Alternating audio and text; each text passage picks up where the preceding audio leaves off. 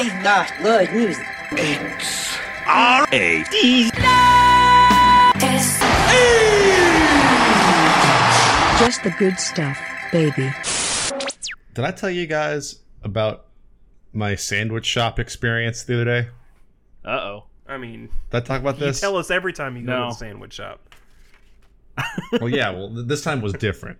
Okay. So I went to this place. I'm not going to dox them. Why not? It's a sandwich shop in my new neighborhood. And I went in. Subway or something? And I ordered a sandwich. And first of all, what? Is it Subway or something? It's a chain. Okay. Well, yeah, James then dox them.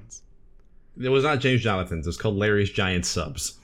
Yeah, it was just like a smaller chain. Was it a Zeppelin? Blimpy. It was not a Blimpy. Zeppelin-y.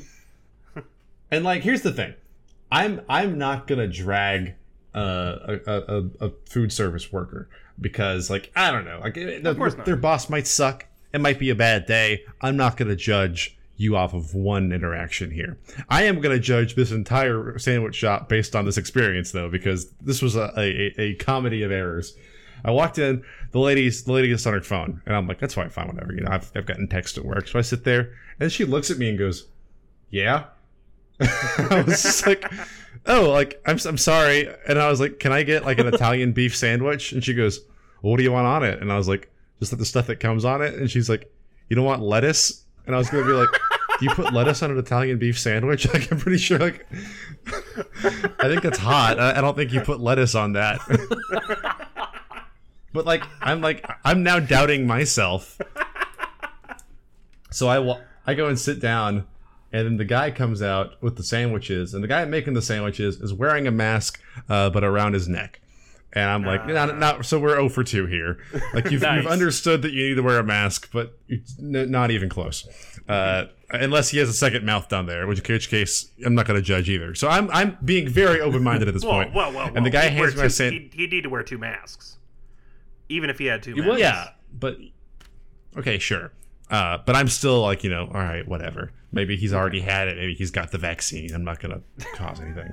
So he gives me my sandwich. And do you ever get a bag from like a drive-thru and you hold it and go, no, like this isn't right? Yeah. I got it. And I was like, no way, this is mine. So I walked out to my car and I opened it and I ordered a 12-inch Italian beef and I got a 6-inch turkey with nothing on it. And I looked at it and I was like, first of all, who would order this sandwich? Like, this is like a crazy person sandwich. It's like that's like a child sandwich. Yeah. And I never send food back. I'm always, even if like it's something I didn't order, I'm like, well, maybe it will be that better. Because I'm just like, I don't want to impose. I turned back around and walked back inside. It was just cheat day. And I wanted my time. I walked back inside and I was like, hey, I got the wrong... I didn't even say I think. That's how mad I was. I was like, I got the wrong sandwich. And the guy goes, is it the turkey one? And I was like, yes. And he goes, oh, I knew I messed that up. And I was just like, then why'd you give it to me?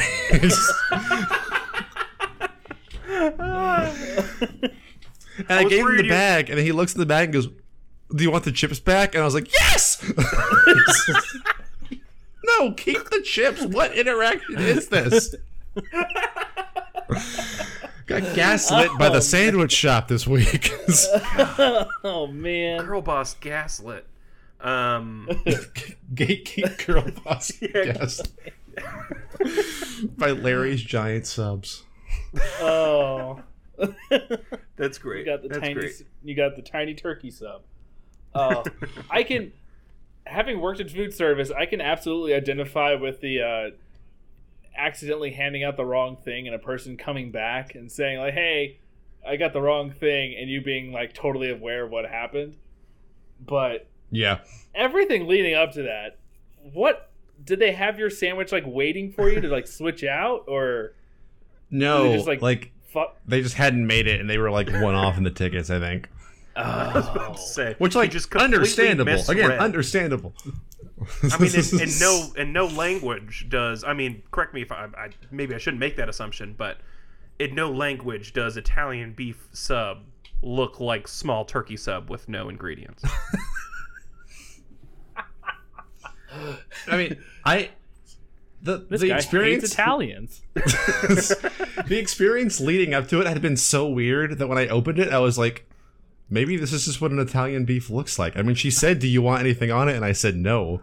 So maybe this is it. But then I was like, wait, no, of course it's not. Like, this isn't even beef. Was there anyone there? Was there any, like, were you the only customer? It was a Saturday. It wasn't very busy. There was like 2 other customers. Okay. I wonder whose turkey child sub you took. A future serial killer. There's just like a little orphan sitting outside expecting his first, like, his little free kid's meal. You walk beef out of there. It was a weird experience. It was just like, I felt guilty. Like everyone there made me feel guilty for ordering a sandwich at a sandwich shop. It was like I'd walked into someone's home and made them make me an Italian beef and then sent it back. Were you there at a normal hour? We don't have Italian beef. We just have turkey. Because now I'm imagining maybe you did something wrong. Okay, 2. That's kind of in between lunch. I was thinking maybe you showed up like right when they opened. Well, they close at 5. No, normal time. Apparently they do a they do a breakfast sandwich too, but I'm not gonna risk it for the biscuit. Well, everyone, welcome to our definitely not sponsored episode of Radish, episode 153. This is the show and tell podcast that brings you the good stuff and only the good stuff every week. I'm your host, who has lost track of your name. The killer's April. Battle Sean. Oh, there we go. Battle Sean. Yeah, I forgot what other album I did. But who's keeping track? Probably Mal. Me. And Will. Mal, Gary, and Will. Our adoring fans. I'm Will. And I'm trying to think. See, Sean's been doing albums. I've been doing like Big Dogs t-shirts. So like, there's gonna be 2 hits. The first hit's me hitting you. The second hit's you hitting the ground. Is that a Big Dogs t-shirt? I don't know. It sounds like it. It's a little aggressive. Yeah, it is a little aggressive. Big Dog's all about chilling. No, it's also kind of aggressive sometimes. They had an aggressive phase, mostly dealing with farts and taking up the couch. But I bet you that there's one of those, Will. Yep. Hey, that's honestly the perfect intro for me. I'm Tyler. I'm mostly farts and taking up the couch.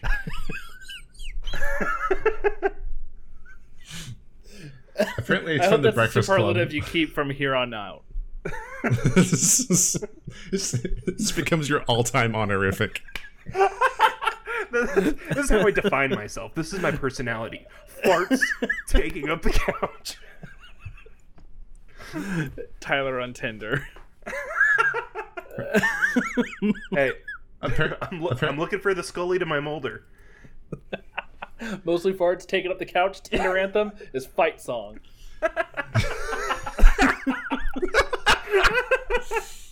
What's the funniest Tinder anthem? Bottomless Pit by Death Grips. Oh yeah, it's kind of self-deprecating.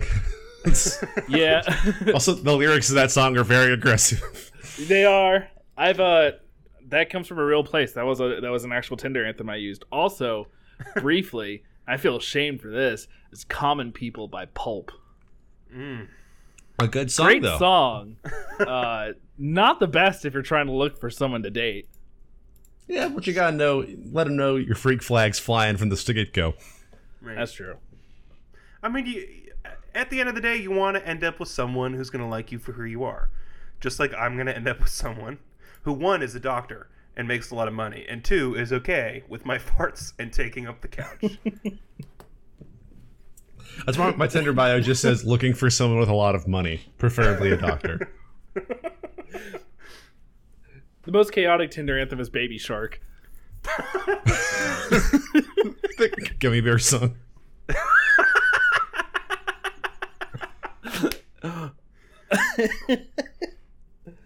God.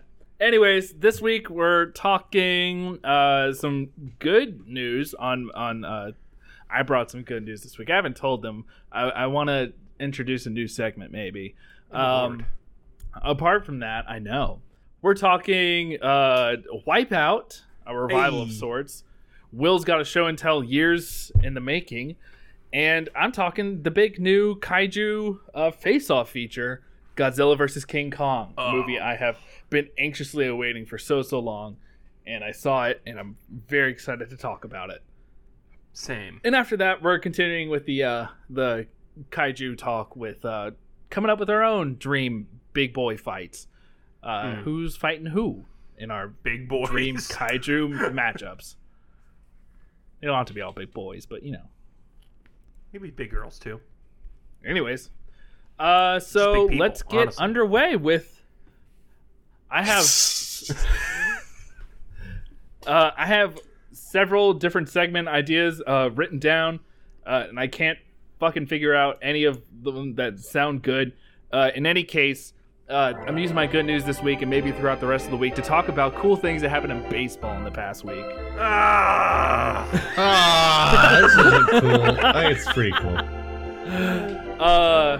Mostly, this past Sunday night, April 4th, the Los Angeles Angels played the Chicago White Sox.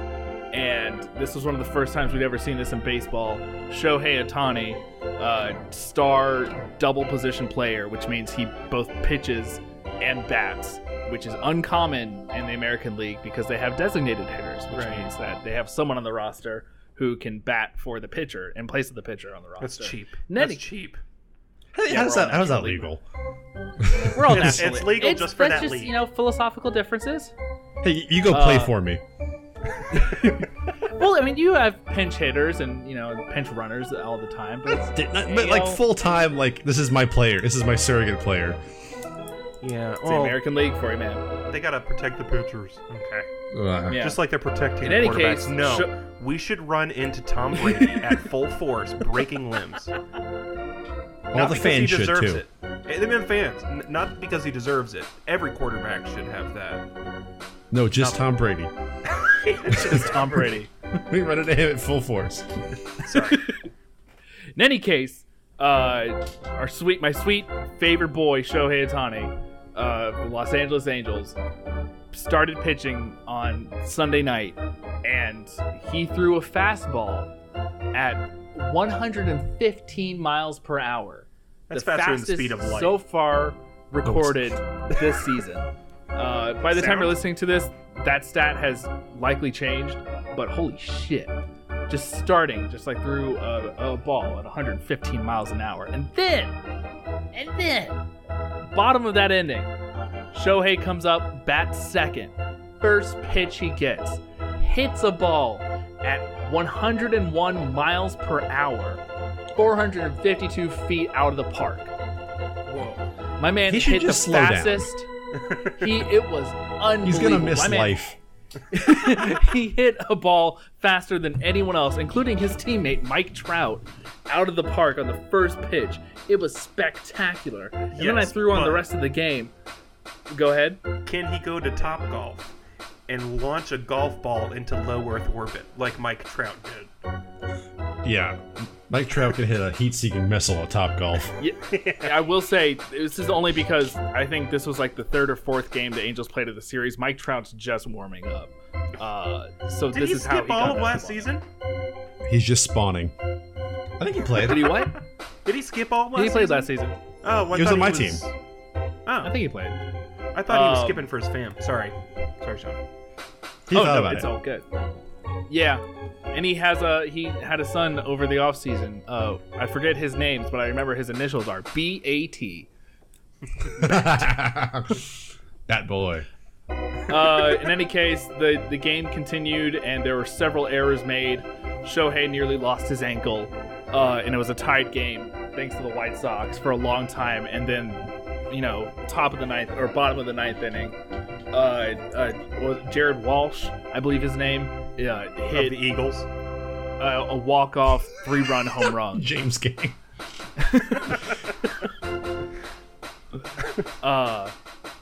Yeah, it was a fucking insane game. It was the best Sunday night drama I'd seen in years, and best regular season game I have watched in a long, long time. That's the thing. That's why I wanted to do this segment, because so much is happening in baseball. There's a new story every night.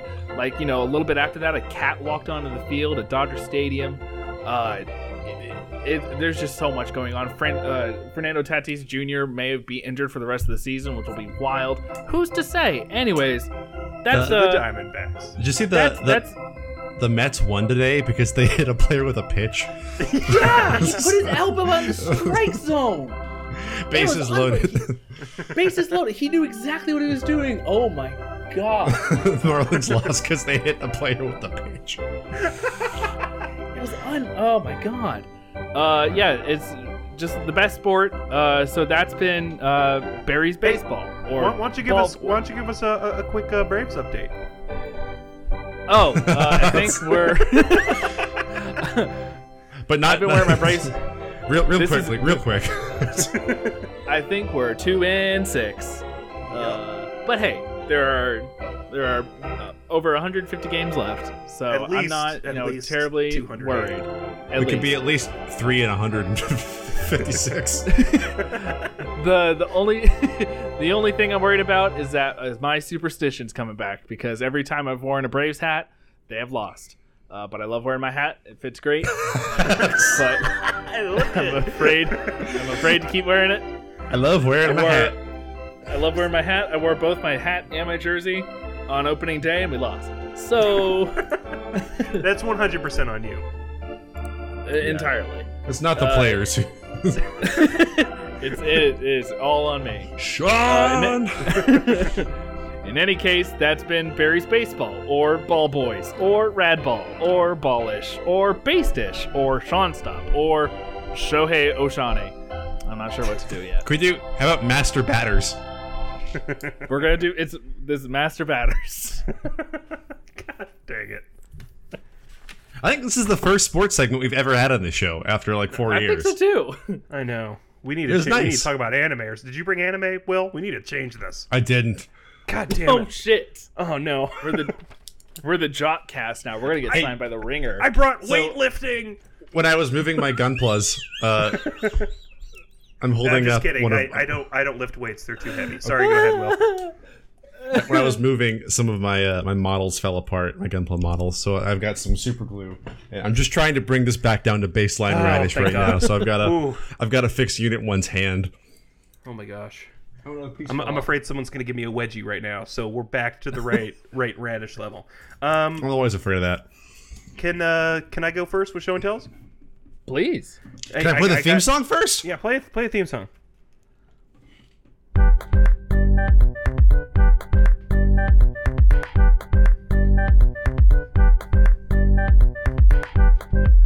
I just think they're neat.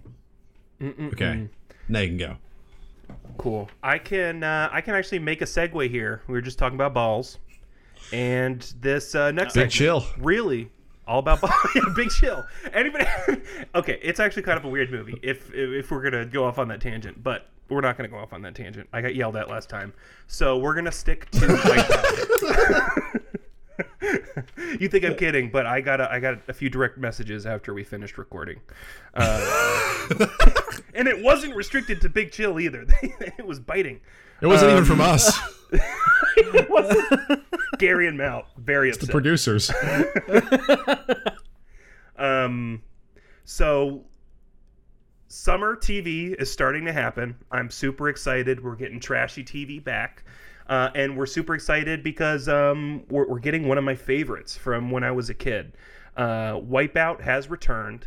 If you've listened to us last summer, you'd know that I talked about the Miz's adaptation, Mike the Miz's adaptation, where they were doing like jumps off of ramps. It's like Cannonball? Yeah, Cannonball. I remember that. And then David Problematic Dubrovnik or whatever his name is. I did his show. Dobrik.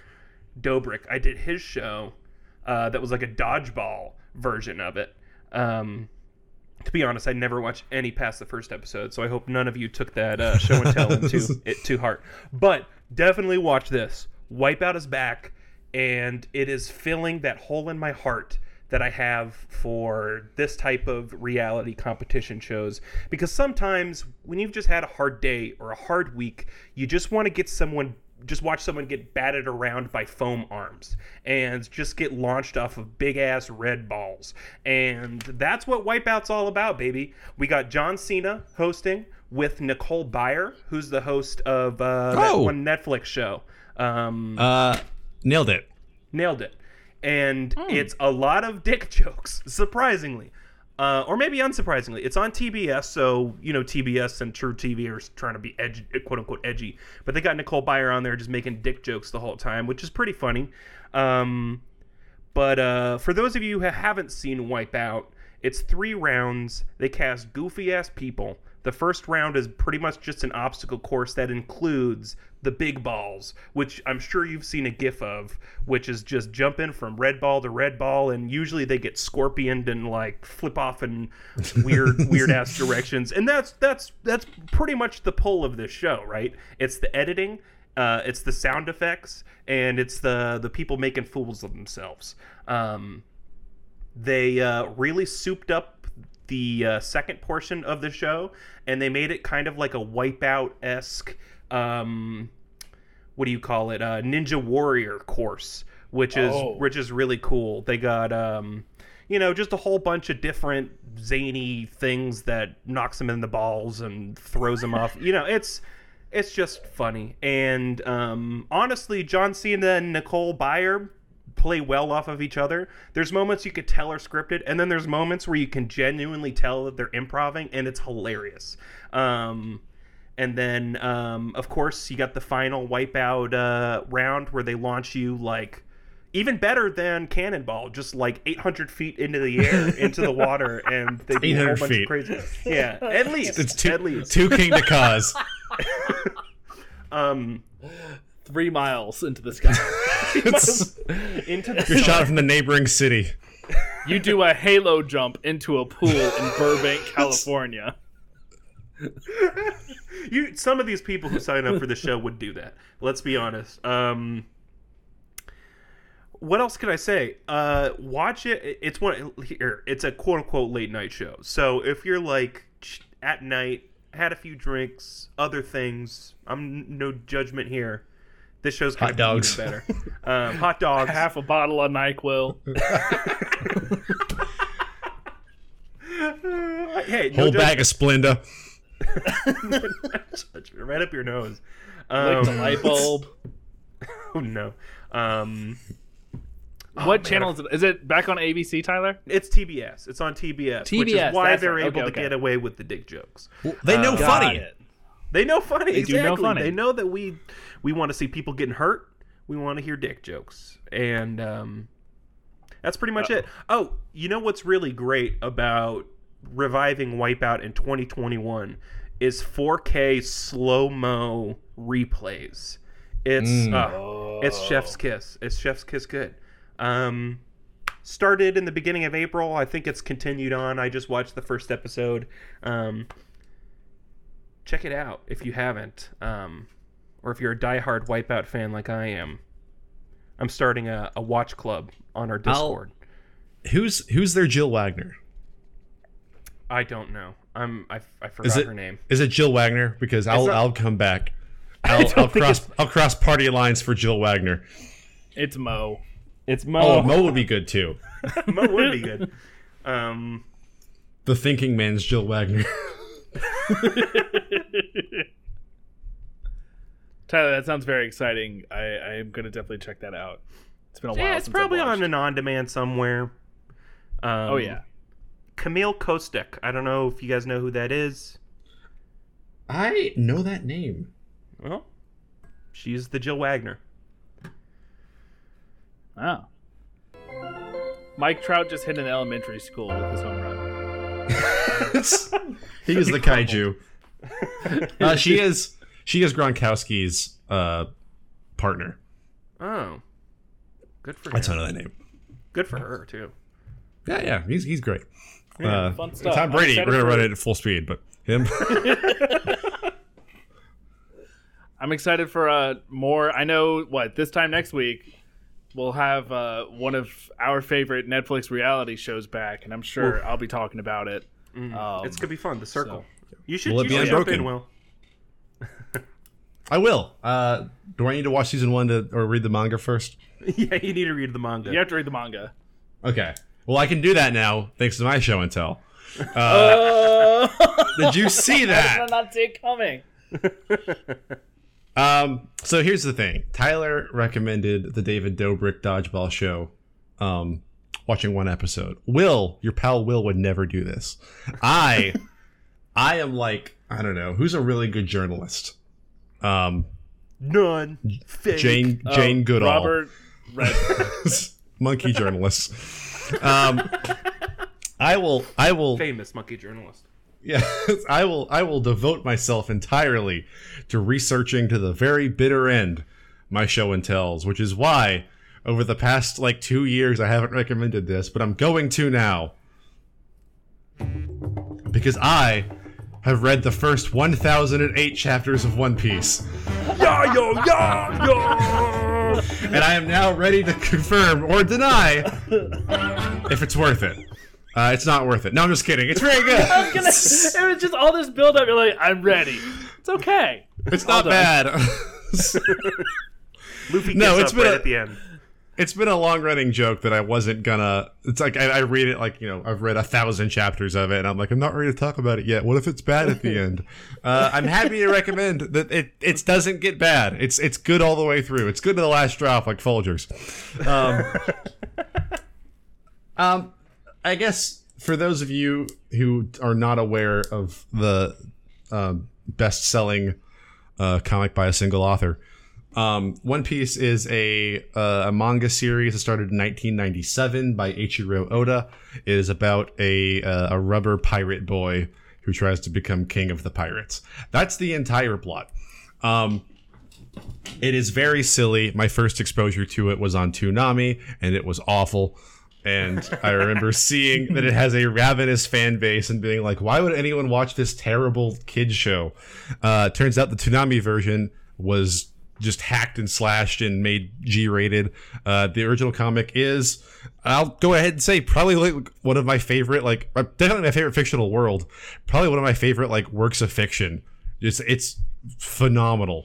And the reason for that is there's two big reasons going for it. Number one is the characters, and number two is the world, which is very. It's like being told how to get strong is to do sit-ups. It's like, yeah, he's just. It's fundamental. It's basic stuff.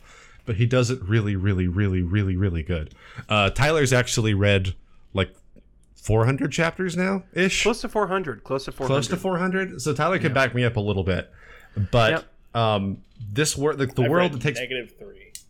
How's that work, Sean? I get it. 1,000-something chapters is daunting. I think you would love this. At the end of the day, you would. It's an investment. At the end of the day, you would. No, I know I probably would. It's got so much heart. It's got so much great character. It's funny. Yeah. And you know me, like TBS, characters welcome in Tyler's house. Characters welcome. That's USA. That's USA. TNT's funny. No, that's TNT's drama. TBS is funny. We just sorted Will out. Yeah, I mean, another running joke was Will was going to try and get me into One Piece, and I was like, hell no, I ain't reading that weeb shit. And here I am, close to chapter 400. I didn't do a podcast for every single chapter, dear Lord. But we have a One Piece book club in the Discord, in the Indiesaurus Discord, that it's not too late to join, Sean. It's not too late for anybody to join, and... We're up to Enies Lobby now for people who've read One Piece and know what that means. We were discussing anything up until then freely. Honestly, everything after that freely, too, if you've been a One Piece fan. And if anyone, with the network launching, if anyone is new to our Discord or new who wants to restart, I will do a One Piece book club, too. And I will do sessions for the older arc. I'll go through it again. You love this shit. Sean, I'm not going to have no excuse. Here's the thing. I'm not going to read it again, but I will lead the session and organize the lesson plan. Because I already got the lessons all written out. Or lesson plans, whatever.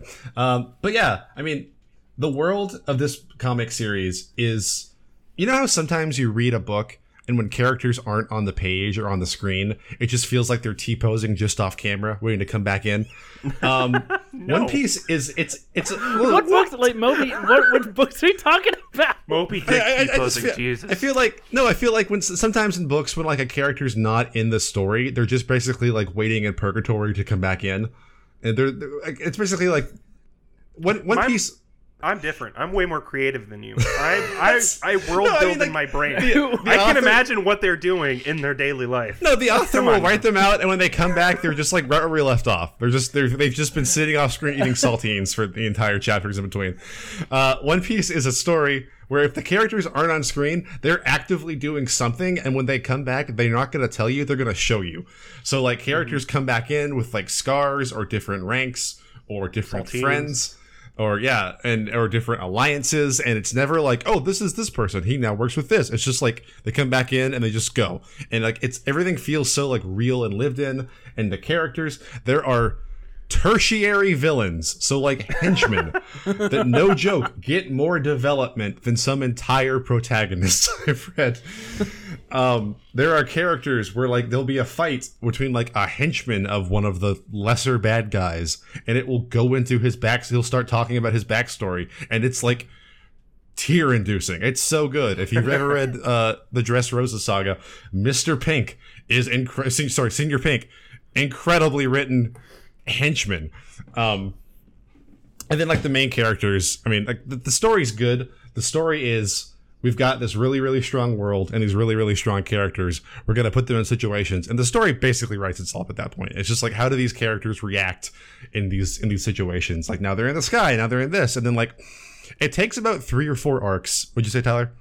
Up until Arlong Park for everything to kind of click into place. Because up until that, it's just, like, character intros. But then, like, once that hits, it's just the switch flips. And it's basically just on autopilot. And it's so good. You can read it on the Shonen Jump app, which is $1.99 a month for unlimited manga. It is a steal. It's got a pretty good computer, and then like it's really good on iPad. But please read One Piece. It's like the best thing. You can read. They can read anything. Demon Slayer, Jujutsu Kaisen, JoJo, My Hero Academia, Chainsaw Man, Claymore. No, sadly. It's only things that are in Shonen Jump.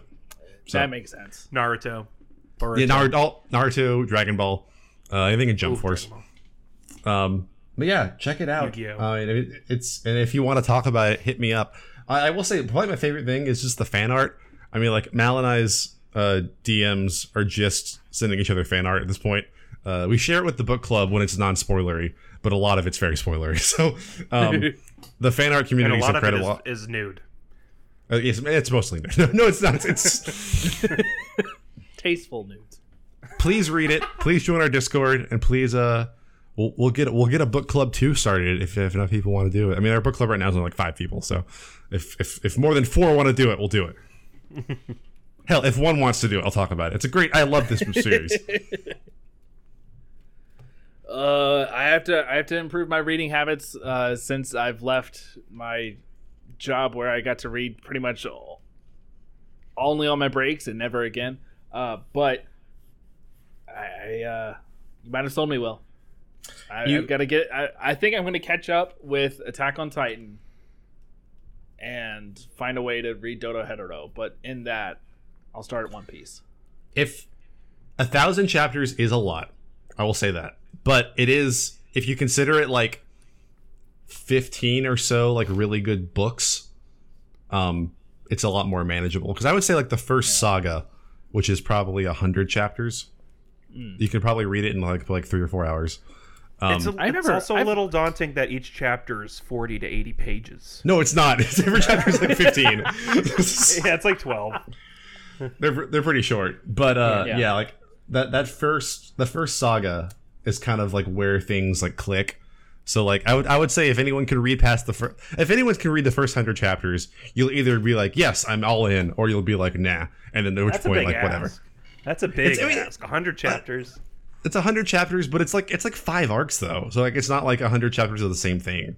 Yeah, that's true. It's it's everyone's intro arc, and it's good. Honestly, I was hooked earlier than that. Like the stories where they're introducing the people. I mean, there's still arcs and huge battles going on and stuff happening, and there's still great characters. I mean, Zoro, Nami, Usopp, all fantastic characters, especially Usopp. Tyler's an Usopp stan, which I kind of saw coming, but also I'm completely blindsided by. Sniper King. That means nothing to a lot of people, but to the people that do know what it means. Yes.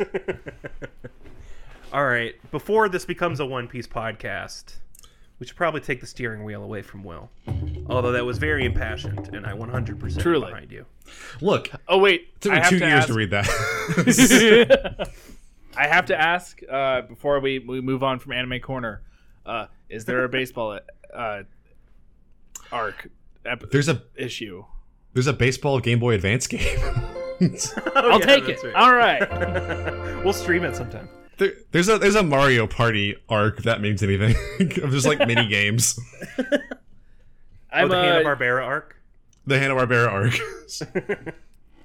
I was talking with Will, I think earlier last week, but you know how every anime has a beach episode. I imagine One Piece is only a beach episode. But every anime has a beach episode. We've seen it, whatever. Old, don't care. I'm more interested now in baseball episodes. I know I keep harping on this one thing, but fuck you. The baseball episodes are always like super interesting and real cool. There's a baseball episode of Dorohedoro. There's a baseball episode of Jujutsu Kaisen, which I haven't gotten to yet. What was the one? There's something else that does. Attack on Titan has an entire baseball arc. You'll find out.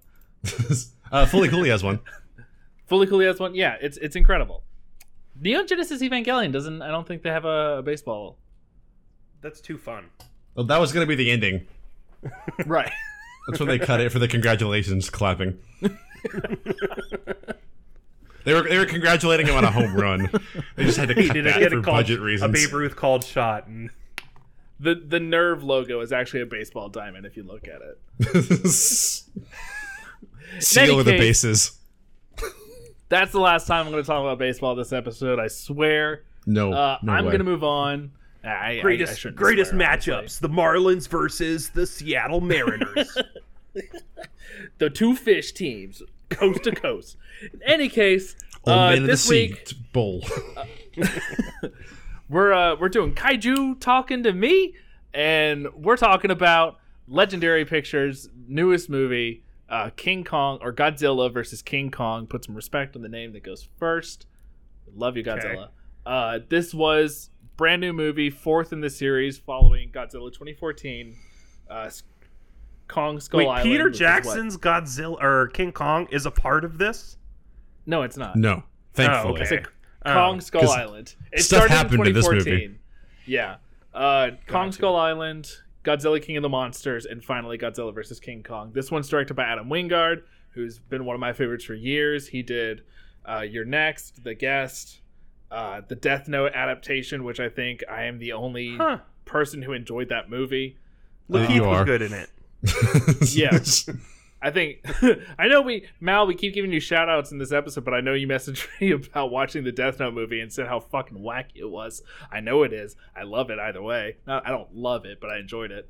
But yeah, Adam Wingard's really talented. He's got a great eye, has a lot of fun behind the camera, including this movie, which was I will say I got vaccinated yesterday. I got my first one. We went to the theater, saw it in IMAX, safely, distanced from everyone, still wore my mask through the theaters. God almighty, I forgot how loud movies are. After a year, man, your ears really settle to like conversational TV volume. Holy shit. Especially this one. This was an absolutely spectacular movie. The fights are incredible. Mm-hmm.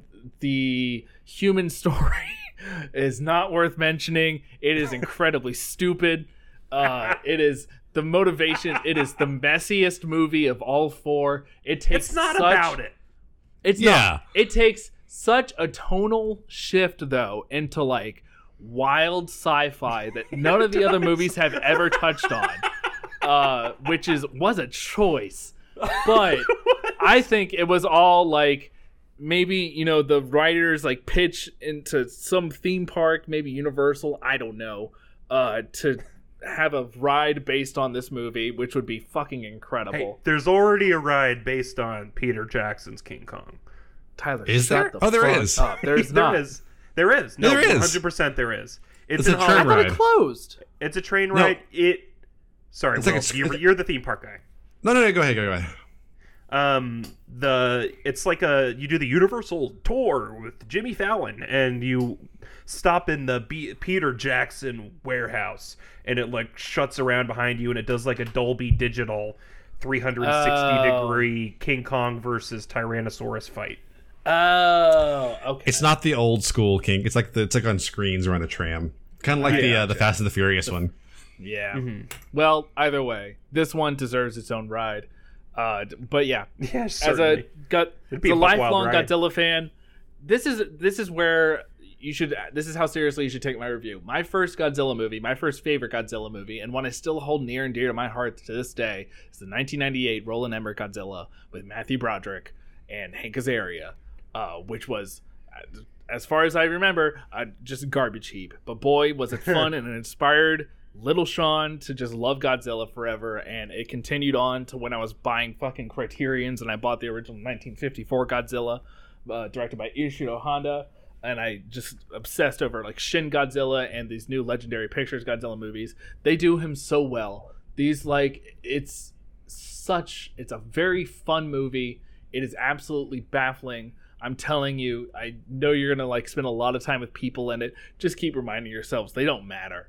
Just keep reminding yourselves that there have been past iterations of Godzilla versus Kong where I think Kong was abducted by Martians and implanted with superpowers and mind control, and then they sent him to fight Godzilla. This is a tame movie as when you think about the past of all these kaijus. It's not meant to be like this like super good like it's not supposed to be like quality high tier fucking like blockbuster. It's not movie. Narrative. It's exactly. It's a kaiju movie. You're watching just spectacle.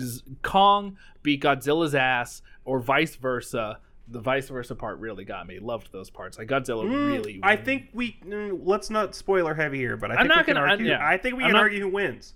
I think there's an argument for each side, for at least taking the high road. This movie there is a clear winner, but no matter what side you're on, well, it might be a little spoiler. Either way, no matter what side you're on, you're going home satisfied. I didn't feel cheated. Yeah. As a Godzilla stan, I did not feel cheated leaving the movie. As a podcaster though. Sorry. As someone who loves Millie Bobby Brown. I got to see her sneak around a military base for some reason and not get shot. I don't know why that didn't happen. She was a child. With the grown man. A third of this movie is spent in a place that you realize shortly after they don't need to be at all. And they hang out there for a long time doing a lot of cool stuff, which is great visuals, thanks. But you sit there and you're like, why are we here? In any case, why would the loving God cause this? Cause such agony. Here's what I like, and here's honestly what makes sense, which I think is great writing. I don't need Martians abducting King Kong and giving him whatever. Literally, they were like, hold on a second. Is there someone tougher than me out there right now? And then they fought. Like, that's literally it. And respect. I think that makes sense for dumb animals. The plot is, like, I think someone says, like, point blank, like, Godzilla and Kong are natural enemies. And I'm like, all right, well, he's the Godzilla scientist, so I guess he would know. I'm not going to question that. It's a big lizard, and it's the king of the monkeys. Like, you left out that it's very King Kong-centric. I think as the more human of the two kaiju, it is very much from his perspective. Right. Because Godzilla human eyes. The way they animate and emote these creatures is some of the best. It's the best it's ever been. Like, you can read facial expressions on both Kong and Godzilla and, like, know where they're at. Like, the ending of the movie, I won't spoil it, but I know where these characters are who haven't spoken a single word. It's fucking fantastic. They could have at least had him do an ooh ah. I mean, come on, Kong. Monkey. Hamburger. Hamburger. This is mildly spoiler, but I was really hoping, since this is the first Kong movie since Coco died, that there isn't a memory of Coco the gorilla at the end. There's so many little moments that I don't want to spoiler it ever, that were just like, they didn't have to do that. Like, that was 100%, like, this movie is kept afloat by the rule of cool. Of just like, yeah, this doesn't make any sense, but it looks cool enough to justify it. Like, there's, like, I feel like Skyscraper is right at that precipice of, like, it's too dumb to do anything. But, like, if they just committed a little bit, if you, like, screenwriters out there, just make it cool. Like, don't try and justify it. Just make it cool, and I will not ask any questions. I also want to give a shout-out to Ronnie Cheng, who C-H-I-E-N-G is a Malaysian comedian. He played the bleach guy in the Chinatown they went to. Oh, nice. Very funny bit part. I recognized him from, like, you know, Facebook stand-up videos. He's got a great Netflix stand-up special. Yeah, oh, yeah. Nice. Yeah. He's funny. The one who does the bit about state mottos. That's really, really funny. Yeah, he's great.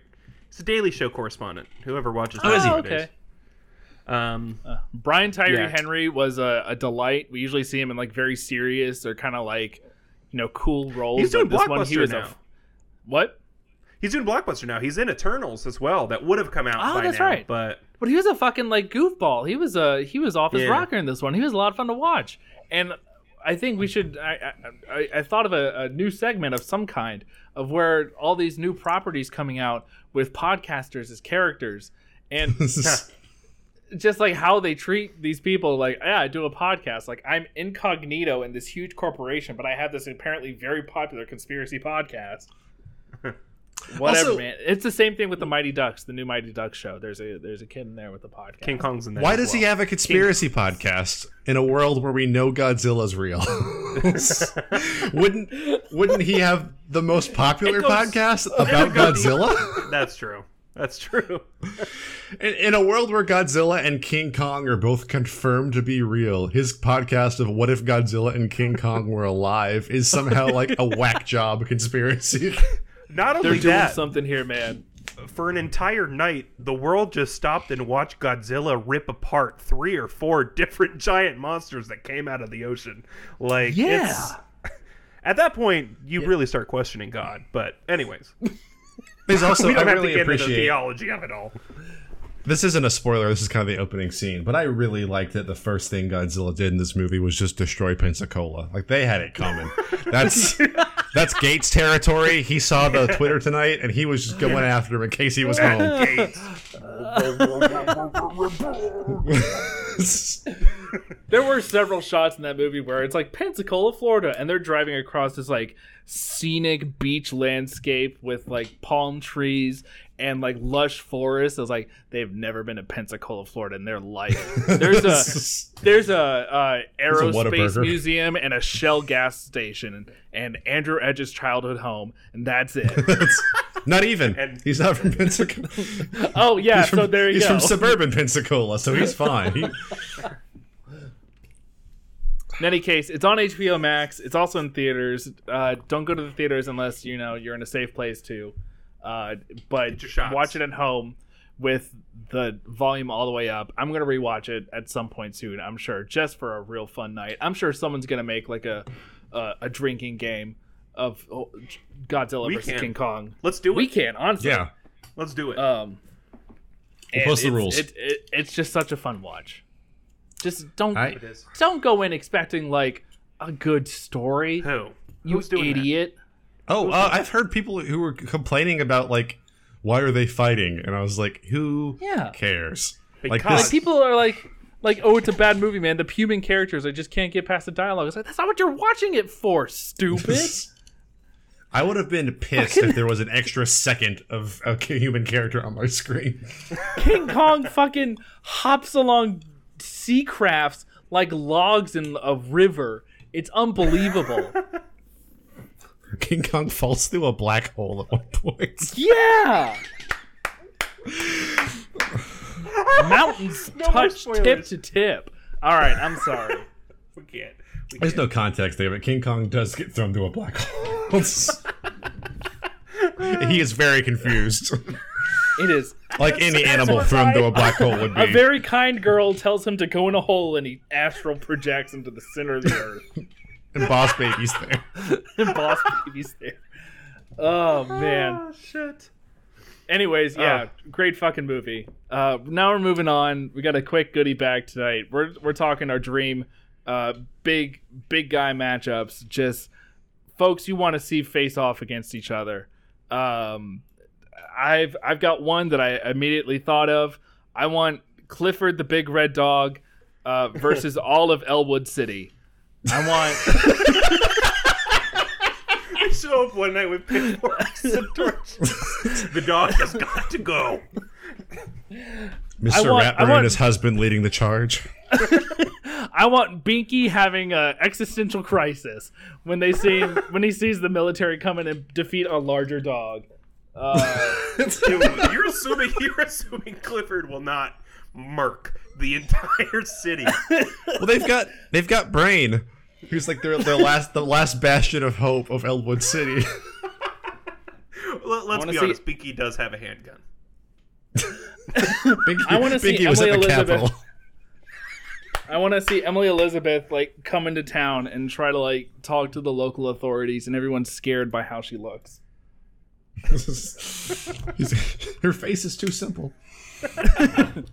How about Pfizer versus Moderna? Just all of us. They flip the switch and we're just like Stephen King's Cell. We're all just go feral on each other. Oh wait, can we? Oh, that's how we should have introduced each other. I'm Moderna. Who are you guys? I'm Pfizer. Oh, I'm Great Value. Did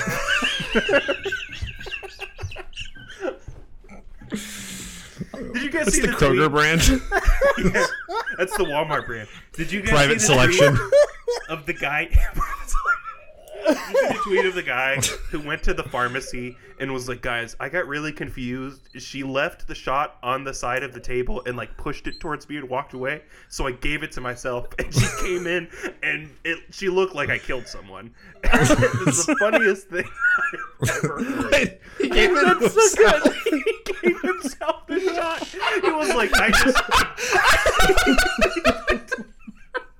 just." He said it before. He just picked up the moist towelette. And then people were like making him check in. Was she just like gone for a second and he just like misread it and gave all right, something. Got it. Thanks for giving me my privacy while I shoot up. Jesus. How can you be so socially inept? I know we've all been inside for over a year, but how could you go somewhere and think a nurse is like, huh? And walk out after you've already scheduled? It's not like he was stealing the shot. I'm looking for that right now. What were you talking about? Find that. Just squirting it into his mouth like a Capri Sun. Check out my Twitter. I retweeted it. Okay, I'm going there. Okay. Right. This one hits a little close to home, but it's one I've dreamed up since we came up with it a decade ago. I want Casey Higgins versus the city of Chicago. City of Chicago, be warned. I'm not talking about like a court proceeding. I'm talking escape from New York kind of thing. That's great.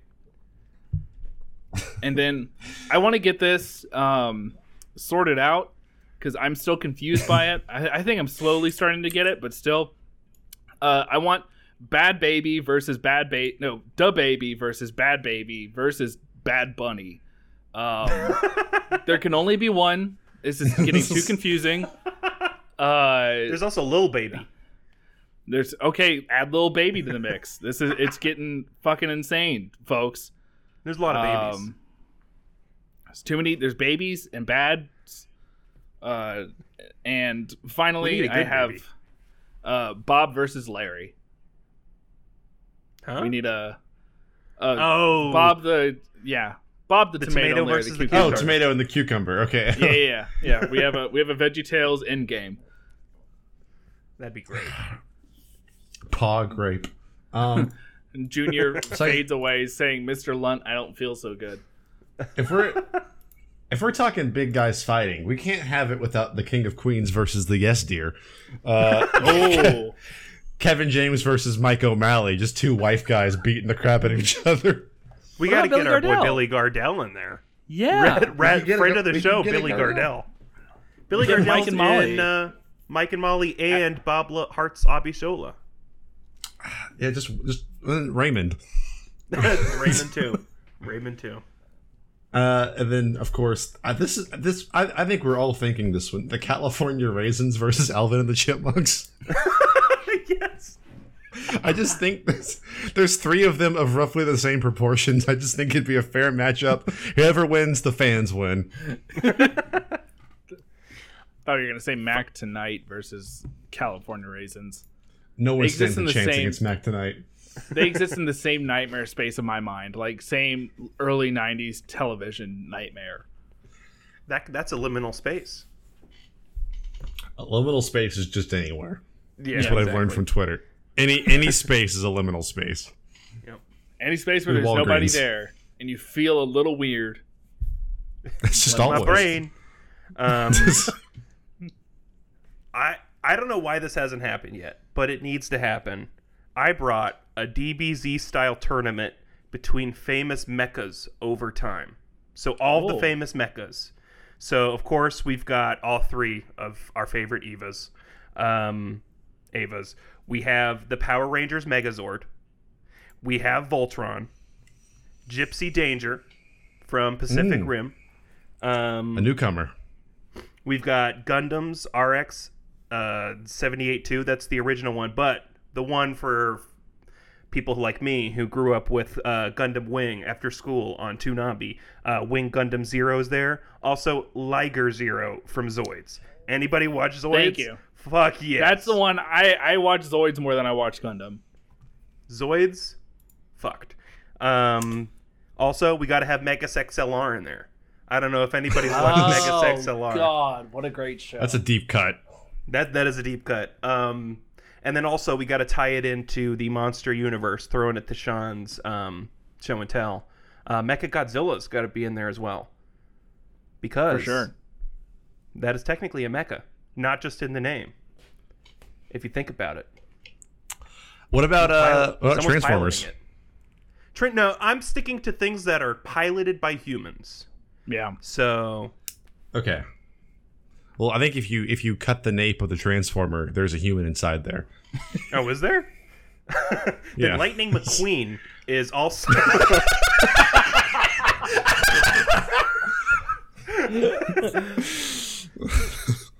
I was gonna do the Iron Giant just to piss everybody off, but Space Jam. Man, already did that. People on Twitter don't like it when you reference the Iron Giant. I've learned.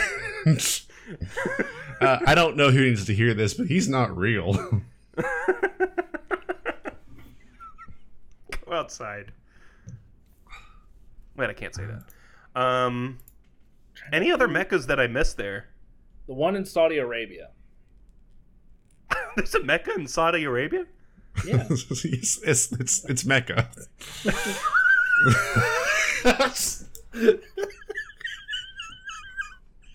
We don't know if that big thing in the middle is not going to get up one day. We don't know.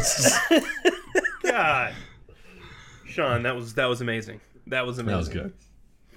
Thank you. What's your favorite line from the Transformers series? Mine's, "Put the cube in my chest, Sam." I love when he says that. It's weirdly horny. You can't get him to not say that. Just like you can't get me to not say, "I love farts and taking up the couch." I love couches and taking up the farts. So yeah, those are the big battle boys, big battle bots. Trying to think if there's anything else. Tyler, that's an unbelievable matchup. I've completely even lost track at who would have even win that. Oh, I mean, I was really hoping that a mech would show up. Little Mac? I was, if No, I was really hoping that like the stinger for Godzilla versus King Kong, if they had one, would be like a Gundam or Gypsy Danger or something showing up. Well, technically, yes. That was a mecha that showed up because a Mecha Godzilla was controlled by a human. Spoilers. We're gonna have to cut that, but I didn't know that's where the Mecha and Mecha Godzilla came from. I thought it was just because he was a robot. But yeah, I was really hoping like they'd be like, next time we'll be ready, and there's just like, you know, Gundam Unicorn or something like that, just chilling, and I'd be like, because you've already opened the curtain of like black hole and magic train to Hong Kong that goes under the ocean. Like, why not just go ahead spoilers. And say Gundams are here too? Unfortunately, there are no stingers at the end of Godzilla vs. Kong. I checked. I brought back my most annoying theater habit. I didn't stay. I did every time credits roll in a movie that's not a Marvel movie. I immediately like look up on IMDb or Google that movie stinger and just to see, and there was not. Mm-hmm. But it's, was there one for B movie? Yes, because I feel like it'd be hard to Google B movie stinger. Did you know why? This is unrelated to everything. Do you know why the movie's called Frozen? No. Because if you Google Walt Disney Frozen now, it no longer returns conspiracy theories about his death. Oh my god. Now it's only the movie. That's my favorite conspiracy theory now. Move over. It covers it up. TV Wonder. That's incredible. They could have named it anything, but Walt Disney Frozen is now the name of a movie and not what's happening right now in the Matterhorn. Right below the basketball court. Yeah, that's also real. We've seen that. Yeah. He's in the Yeti. He is the Yeti. That's his hell. He has to do the Yeti every time. It's like the Berserker armor. He's just in there unconscious while the thing's going ham. Breaking his elbows. That brings back, before we close, that brings back a one of my all-time favorite early season Robot Chicken jokes, where the recently unfrozen head of Walt Disney comes back to hunt Elian Gonzalez. Just truly top tier absurd writing, but just a little Walt Disney like Spider-Man saying, or you know, Spiderhead thing saying, Elian. Great. Seared into my memory. Weird fucking show. That's incredible. I never even thought about that. Oh, yeah. Well, now instead of Walt Disney, it's Prince Philip. Nope, lost it. Fuck. I was about to mention baseball again, but I lost it. Never mind. Oh, wait, Ted. You promised! You liar. No, it's gone. Anyways, everyone, thanks for listening to episode 153 of Radish. I have been Sean. You can find me at that Sean Berry on Twitter. Ted Williams is frozen. His body is cryogenically frozen. That's it. Legendary, one of the greatest hitters of all time, Ted Williams, cryogenically frozen. Wild scandal about that. There's a great YouTube essay about it. Highly encourage you to look it up. Anyways.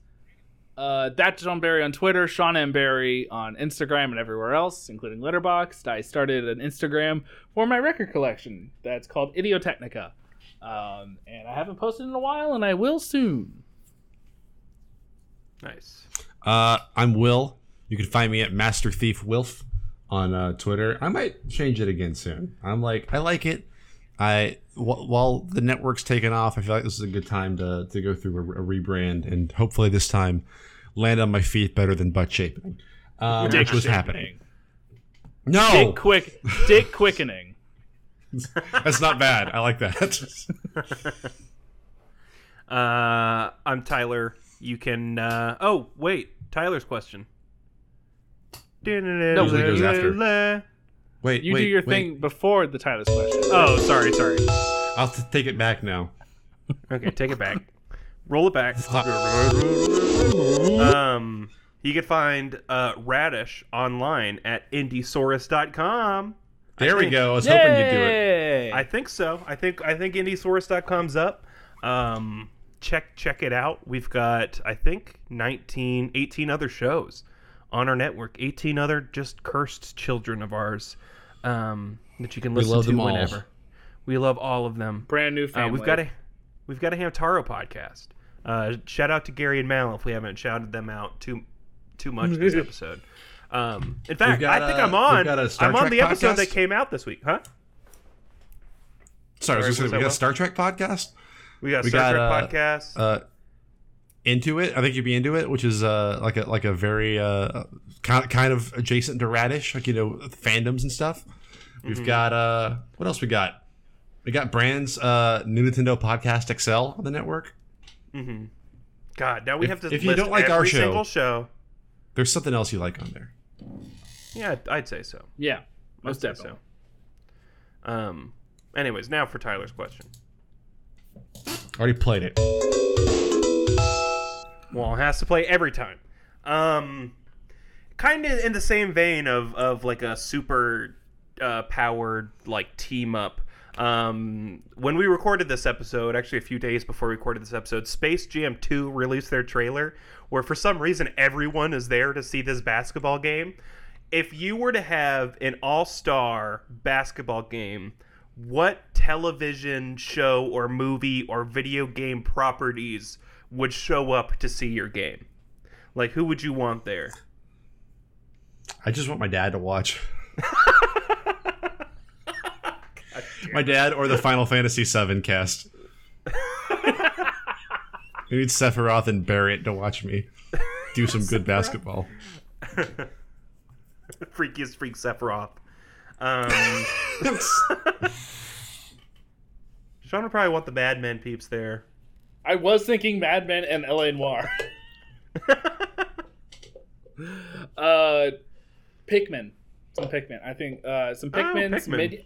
Some minions, some rabbits. Oh, God. Fucking Who's from Whoville. The Sean's Game Master Anthony basketball. The little light bulb that sings to you in the ads right before Christmas. The Tootsie Pop owl. The guy from the Sears ad. You got to be safe around electricity. The guy from the Sears ad who calls the air conditioning, who calls Sears now, the berries and cream guy from that one Starburst or Skittles commercial, Sponge Monkeys, front and center courtside seats for the Sponge Monkeys, Dikembe Mutombo for sure. He's got such a great commercial right now. All right, Sean, that's enough. Rachel Ray. Okay. There are only 3 people showing up to my basketball game. Jessica Rabbit, Dexter's mom, and Miss Bunny from Bambi. Goodbye, everybody. Wait, Miss Bunny? She's getting added. The baby versus Bad Bunny versus Lil Baby versus Miss Bunny. Gone. Yeah. She's the last seed out. Anyways, thanks everyone.